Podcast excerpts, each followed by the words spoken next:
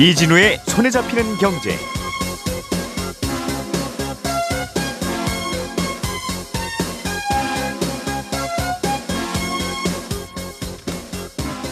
안녕하십니까 이진우입니다. 우리나라의 임대차 3법이라는 게 있죠. 핵심은 세입자가 원하면 살던 집에서 2년을 더 살 수 있게 한다는 거고 이때 집주인은 임대료를 직전 임대료 대비 5%까지만 올릴 수 있다는 겁니다. 이 법이 시행된 지가 이제 1년이 다 되어 가는데 시행 후에 전셋값이 훨씬 더 많이 오르고 매물도 많이 줄었다는 비판도 나오고 있고 또 일부에서는 거주 비용이 좀 싸지지 않았느냐는 긍정론도 있습니다. 오늘은 시행 1년을 맞는 임대차 3법에 대한 이야기 잠깐 짚어보겠고요. 어, 서울시가 아무 곳에나 불법 주차된 전용 킥보드, 아, 전동 킥보드를 견인하는 정책을 시작했습니다. 구체적으로는 어떤 킥보드들을 견인해 가는 건지 혹시 이 정책에 대한 어, 미흡한 점은 없는지 예, 점검해 보겠습니다. 한 청취자께서 질문을 보내오셨어요. 중고차를 샀는데 보니까 보험료가 꽤 비싸더라. 보험료, 보험사에 물었더니 내가 산 차의 차종이 사고율이 높아서 그렇다던데 차종에 따라서 보험료가 따로 매겨지는 겁니까? 이런 질문을 보내오셨습니다. 자동차 다들 타시니까 아, 다른 분들도 알아두면 좋은 질문일 것 같아서 저희가 또 열심히 취재를 해봤습니다. 이 내용도 잠시 후에 저희가 전해드리지요. 7월 28일 수요일 손에 잡히는 경제 광고 잠깐 듣고 바로 시작하겠습니다. 오늘의 뉴스를 프로파일링 합니다. 평일 저녁 6시 5분 표창원의 뉴스 하이킥.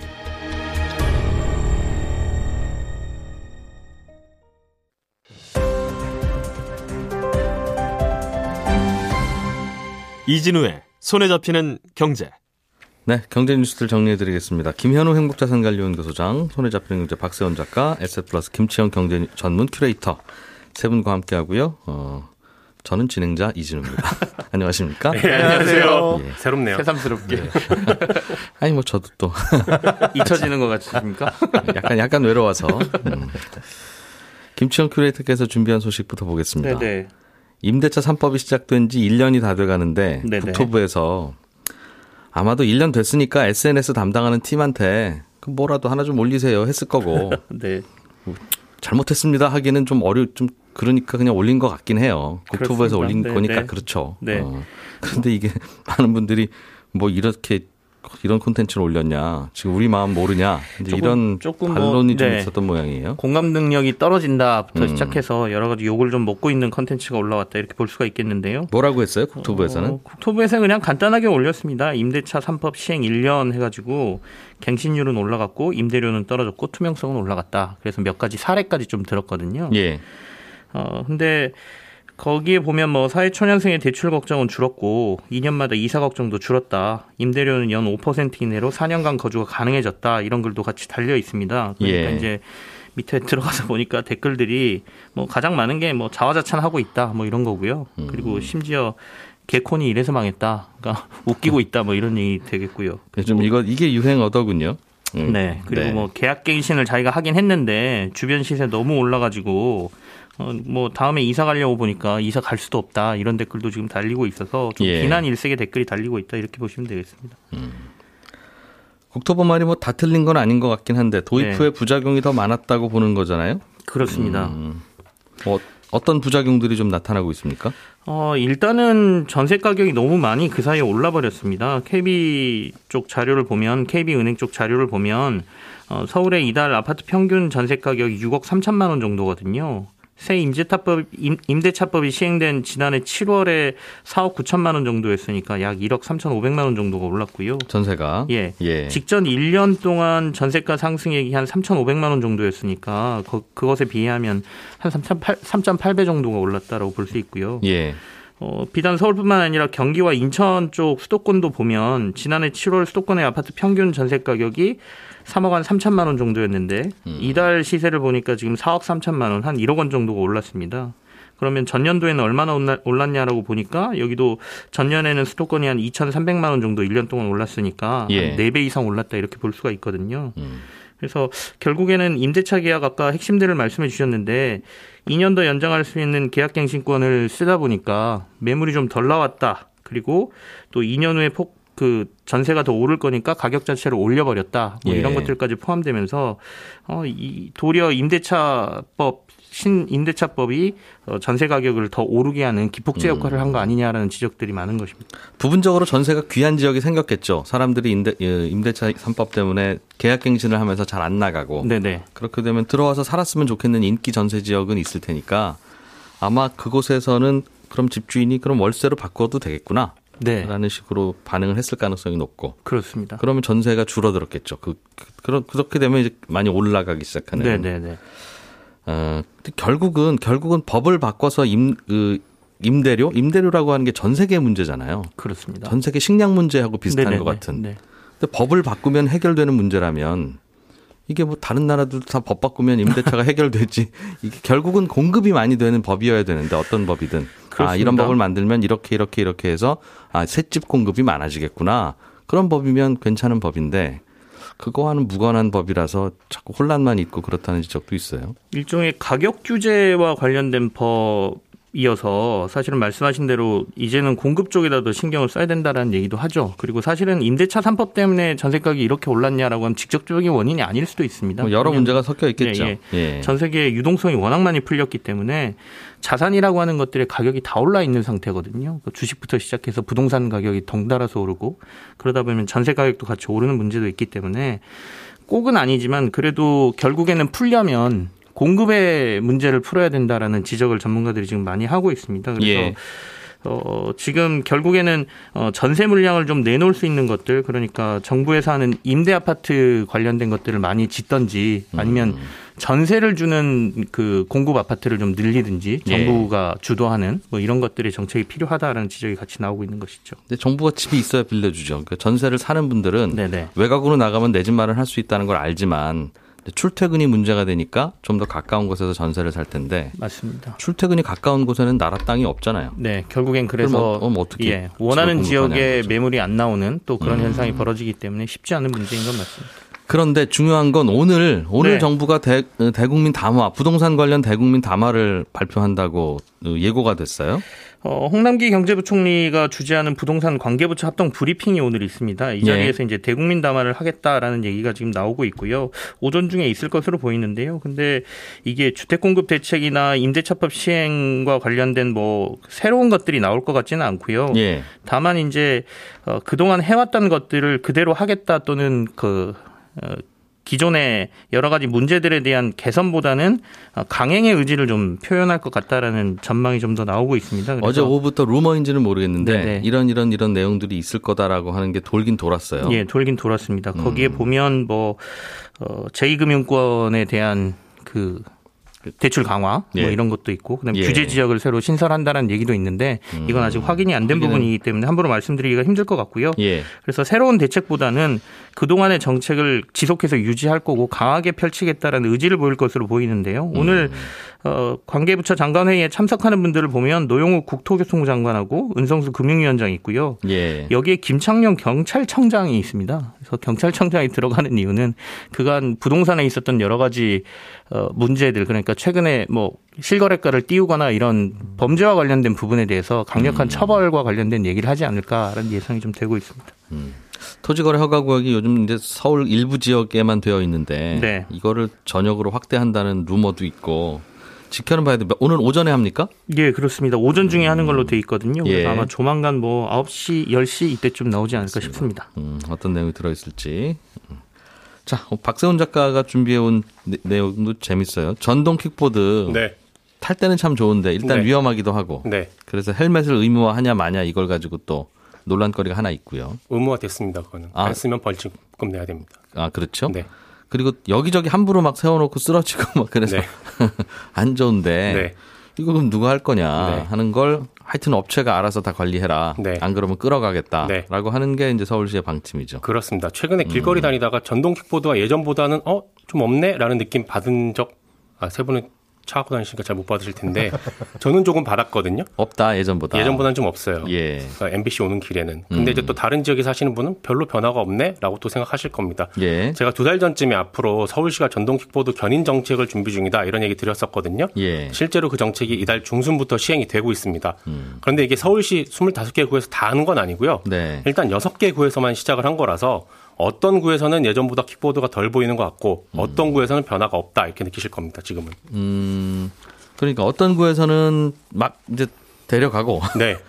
쓰러져 있는 너 이리 와 이제 네. 가져갔고 어떤 구에서는 내버려 두고 그런 거예요? 그렇습니다. 이게 서울시 조례로 어. 통과가 되긴 했는데 견인 업무는 결국 구 담당이거든요. 예. 그래서 구에서 협조를 해줘야만 가능한 구조라서 그렇습니다. 성동구, 음. 송파구, 도봉구, 마포구, 영등포구, 동작구는 시행을 하고 있고 예. 나머지 구들은 시에서 협조를 계속 요청하고 있는 상황인데 얘기가 잘 되는 구도 있고 전혀 안 되는 구도 있습니다. 오. 어. 전혀 안 되는 구는 서울시에서 함구해 달라고 해서 여기서 말씀드리지 않겠습니다. 아, 아 당부를 했어요? 네. 잠깐 그러니까 아, 우린 단속 안 해요 하는 구가 있다는 거죠. 그렇습니다. 전혀 협조가 안 되는 구가 있습니다. 그 말은 오. 이 단속이라고 하는 게 실효성이 없거나 내지는 마찰이 예, 예상돼서 우리는 못 하겠습니다. 그런 뜻인가 봐요. 그렇게 추측을 해야 될 것 같습니다. 어.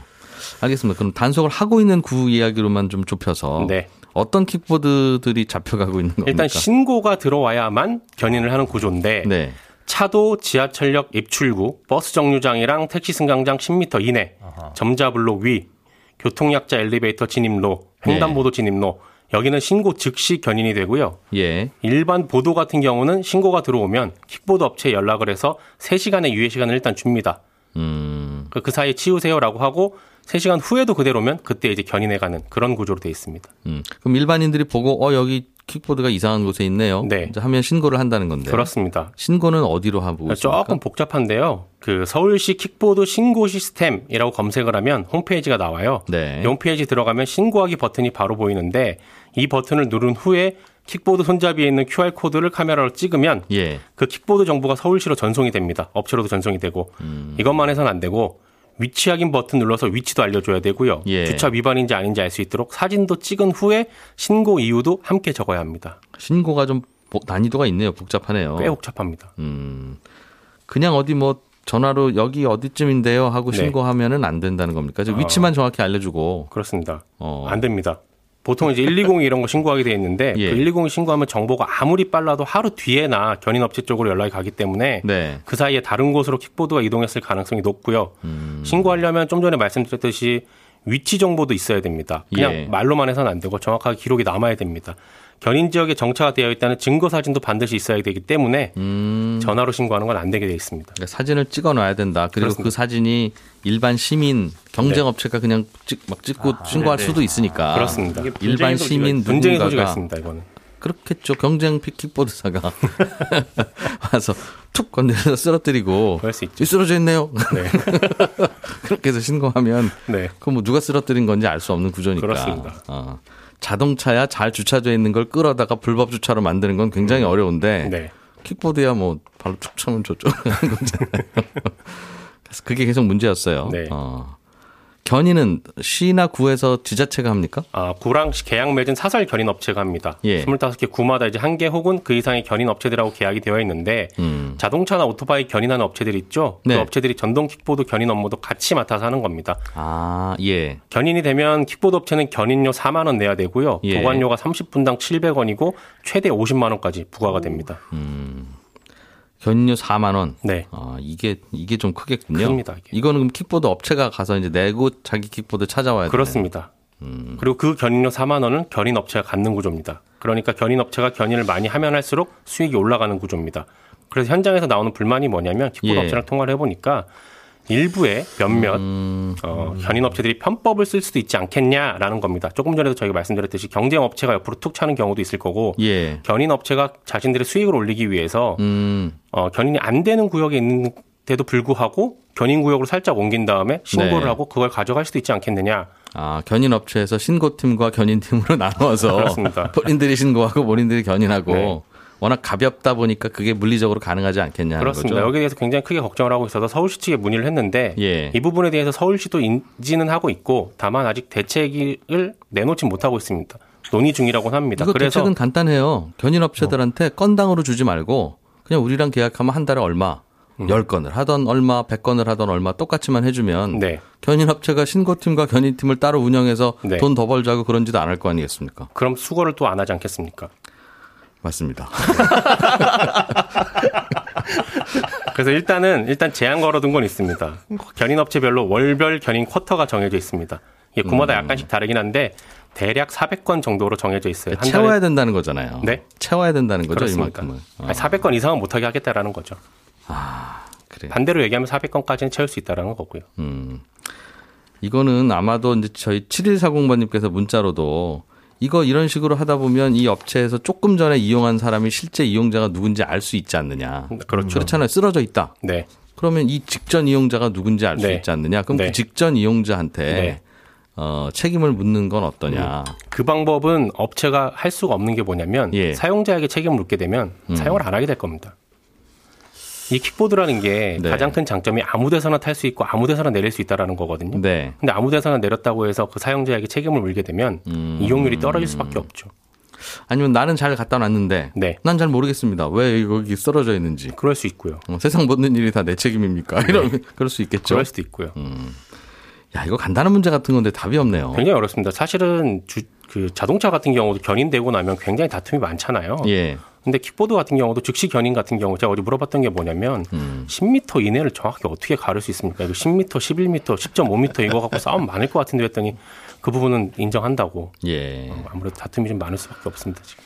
집에서 로봇 청소기 써보면 열심히 청소하다가 혼자 자기가 잘, 잠잘 곳으로 자기가 혼자 가잖아요. 아, 그죠? 네. 저도 하더라도 세워놓으면 어떻게 좀 그, 그 가야 될 것으로 쓱 그냥 가서 기다리게 할 수는 없나 하는 생각도 들고. 근데 이것도 음. 업체별로 약간 다른 게 뭐냐면요. 수익이 좀 괜찮은 점유율이 1, 2위 하는 업체들은 예. 자기네들이 알바를 좀 동원해가지고 빨리빨리 수거하게끔 돌리고 있습니다. 예. 그리고 자기들이 지정한 장소를 만들려고 하고 있고요. 결국 돈 쓰는 거죠. 견인료 내나 알바비 내나. 네. 예. 근데 지금 수익이 저조한 데들은 그걸 못하기 때문에 아무래도 견인이 많이 될 수도 있습니다. 김현우 소장님. 네. 요즘 소장님 민원이 많습니다. 네.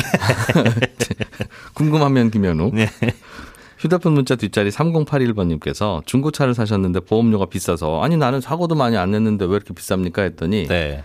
어, 손님께서 선택하신 그 중고차의 차종이 네. 보험료 비싼 차종입니다. 예. 아니 세상에 그런 게 있냐라는 질문이에요. 네, 세상에 그런 게 있습니다. 이게 자동차 보험료를 결정하는 요인은 여러 가지가 있는데 네. 내가 사고를 얼마나 냈는지 그리고 뭐 보험 가입 이력이 얼마나 됐는지 이런 것들도 당연히 중요한데 음. 운전자가 누구이든지 간에 상관없이 어떤 차를 운전하느냐에 따라서도 이 보험료가 달라집니다. 그러니까 똑같은 가격의 차라고 하더라도 예. 차종에 따라서 달라질 수 있다는 거죠. 그러니까 저가 운전 경력이 똑같은 저가 개인이 네. 차를 예를 들면 두 대를 샀어요. 네. 하나는 A차, 하나는 B차인데 가격도 같아요. 네. 그런데 보험료는 다르다. 다를 수 있습니다. 어. 자, 왜 그러냐면 어떤 차는 사고가 나면 크게 망가지거나 아니면 부품이 비싸가지고 수리비가 많이 나올 수 있죠. 이 말인즉슨 음. 보험금이 많이 나온다는 거고 예. 어떤 차는 별로 뭐 사고 나도 찌그러지지도 않고 부품도 싸더라. 음. 그러면은 보험금이 적게 지급될 수 있는데 둘 다 똑같은 보험료를 책정해서 매겨버리면 예. 수리비가 적게 나오는 이 차주는 좀 억울하겠죠. 음. 그래서 2007년 4월부터 각 차량의 모델별로 위험도를 나누고 이거에 따라서 보험료를 다르게 책정하는 이 차량 모델별 요율 차등화 제도라는 아. 게 지금 어, 시행돼서 자차 특약에만 적용이 되고 있습니다. 그러니까 내 차가 망가졌을 때만 예, 그렇습니다. 예, 예. 아, 근데 이건 이제 승용차만을 대상으로 하고요. 모델을 총 26등급으로 나누고 16등급이 보통 등급입니다. 음흠. 여기에서 26등급에 가까워질수록 어, 좀 이 손해율이 낮은 차량. 네. 그러니까 사고가 나도 별로 돈이 안 들어가는 차량 이렇게 보시면 되고 1등급에 가까울수록 손해율이 두 배 가까이 높은 그런 차량입니다. 요건 이제 음. 에, 보험 개발원에서 제시를 하고 음, 네. 보험사는 요 요율을 참고해서 차종별로 보험료를 계산을 하는 겁니다. 음, 이 등급은 1등급이야 하면 좋을 것 같은데 나쁜 거네요. 나쁜 오히려. 네, 거꾸로 돼 있더라고요. 아. 그러니까 똑같은 부품이라도 이건 자동차 회사가 부품값을 비싸게 받으면 네. 어 이거는 수리비 많이 드는 거네. 그럼 그렇게 판단을 한다는 뜻이네요. 그렇게 그렇게 볼 수 있습니다. 그런데 음. 이제 두 가지를 크게 보는데요. 이 손상성하고 수리성을 봅니다. 예. 그러니까 차량이 처음 출시되면 자동차 기술 연구소라는 곳에서 예. 저속 충돌 실험을 해요. 어, 사고가 나면 얼마나 망가지는지 이 손상 정도를 보고 네. 거기에 들어가는 부품 가격 그리고 작업 시간에 따라서 우리 그 수리 정비소 가면 공임 다르잖아요. 음. 작업 시간 공임, 뭐 도장 공임 이런 걸 실제 수리비를 다 따져서 얼마나 들어가나 요걸로 가등급이라는 걸 산출을 합니다. 네. 그렇게 가등급을 일단 산출하고 차가 이제 판매가 되고 보험이 가입이 될 거잖아요. 음. 그런 보험 가입 데이터, 사고 데이터가 누적이 되면 이제 등급을 좀 조정을 합니다. 예. 그러니까 정기적으로는 1년에 한 번씩 등급을 새로 매기고요. 음. 부품 가격이 크게 변동이 되면 그건 이제 분기마다 한 번씩 매기는데 아, 문제가 이렇게 차량별로 충돌 시험하고 등급 매기는 이 별도 등급은 아, 기준이 있어요. 그러니까 전년도에 제조사 기준으로는 5천 대 이상, 아, 예. 아, 개별 차종 기준으로는 만 대 이상 보험 가입 이력이 있어야 됩니다. 음. 이 기준을 충족하지 못하면 그냥 판매 물량이 비슷한 차종끼리 묶어가지고 임의 등급을 부여를 하는데, 아하. 어, 예를 들어서 뭐 탱크처럼 진짜 튼튼하고 부품도 싼데 네. 사고 나도 별로 돈도 안 들어가고요. 그런데 음. 국내에서 한 대여섯 대만 팔렸다. 음. 그러면은 국내에서 대여섯 대만 팔린 슈퍼카랑 똑같은 등급으로 묶여버리는 겁니다. 그리고 그 등급은 비싸요? 그렇습니다. 요게 7등급이에요. 1등급이 제일 나쁘다 그랬죠? 예, 그렇습니다. 16등급이 보통이고. 그럼 7등급이면 그냥 어중간한 등급 주는 거네요. 어, 근데 꽤 비쌉니다. 할증이 많이 붙거든요. 아, 테슬라도 그래요? 이런 이유로 해서 람보르기니하고 같은 등급으로 묶여 있어요. 음, 사고 나면 많이 돈 들어가는 차. 그렇습니다. 네. 그래서 얼마 전에 박세훈 작가가 취재해서 그 중국의 저가지 전기차 음. 그거 알려드린 적 있잖아요. 네. 이런 차를 만약에 수입을 해서 탄다고 하더라도 네. 보험료는 이 기타 등급에 분류돼서 굉장히 비싸게 부과될 가능성이 매우 높습니다. 그래서 차별로 그런 게 있다. 네. 근데 뭐 그것 그렇다고 차종을 바꿔서 사지는 않을 테니까 그렇죠. 차 사는 분들이 사실 차, 그게 디자인도 마음에 들고 성능도 다 마음에 드는데 에 이게 고칠 때 좀 비용이 더 들어? 라고 하면 난 다른 차 살래 이러지는 않을 테니까 큰 문제는 없는데 맞습니다. 중고차 사는 분들은 가격 조금 좀 아껴보려고 중고차 사는 거 아닙니까? 예. 그러면 비용의 보험료라는 건 당연히 머릿 속에 들어가 있을 텐데 네. 차 좀 싸다고 중고차 샀다가 모델 잘못 고르면 보험료는 굉장히 많이 나오면 네. 이게 얼마나 차이가 나요? 아 보험료에 몇 퍼센트 정도 차이가 나는지는 보험사마다 다르기 때문에 이거는 예. 보험 개발원에서도 알 수가 없다. 우리는 참조할 수 있는 등급만 음. 제공을 해준다라는 건데 그렇다고 해서 뭐 중고차라고 하면 뭐 신차보다 더 싸냐 비싸냐 그렇지는 않습니다. 또 이 차량 가액이나 이 중고차 요율은 예, 해당 차량의 모델 등급과는 별도로 또 또다시 계산이 되거든요. 그러니까 사고가 어떻게 나든지 간에 신차나 중고차나 수리비는 똑같이 들어요. 그렇죠. 예, 네, 모든 음. 부품은 새 걸로 교체할 테니까. 그렇겠죠. 그런데 차가 싸다고 중고차라고 해가지고 보험료는 적게 받았는데 예, 보험금은 똑같이 지급되면 억울하니까 예. 이거에 대해서도 보험사에서 또 조정을 해서 굉장히 음. 복잡한 구조를 거쳐가지고 최종적으로 보험료가 산출되기 때문에 음. 예, 그렇죠. 보험료는 아 보험료는 중고차라고 싸게 받지는 않는다. 네, 그렇습니다. 하기야 그런 건 있을 것 같아요. 네. 음. 새 차를 좀 살살 몰죠, 오히려 더. 나 오히려 더 그렇습니다. 중고차는 보험료가 좀 비싸야 될 것 같기는 하고. 예. 예.